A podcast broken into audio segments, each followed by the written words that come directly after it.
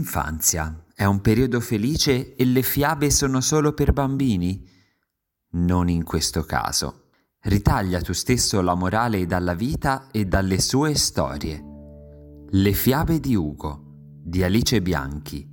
Voce narrante Saverio Ottino. Forte per forza.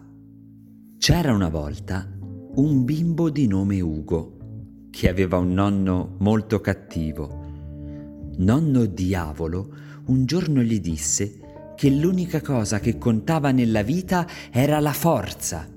Diceva, un uomo deve essere forte, non piangere e stringere i denti, null'altro.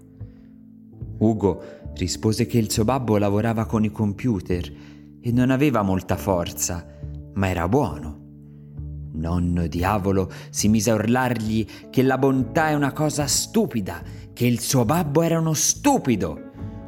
Il piccolo Ugo non era affatto d'accordo, ma per paura di buscarne rimase in silenzio.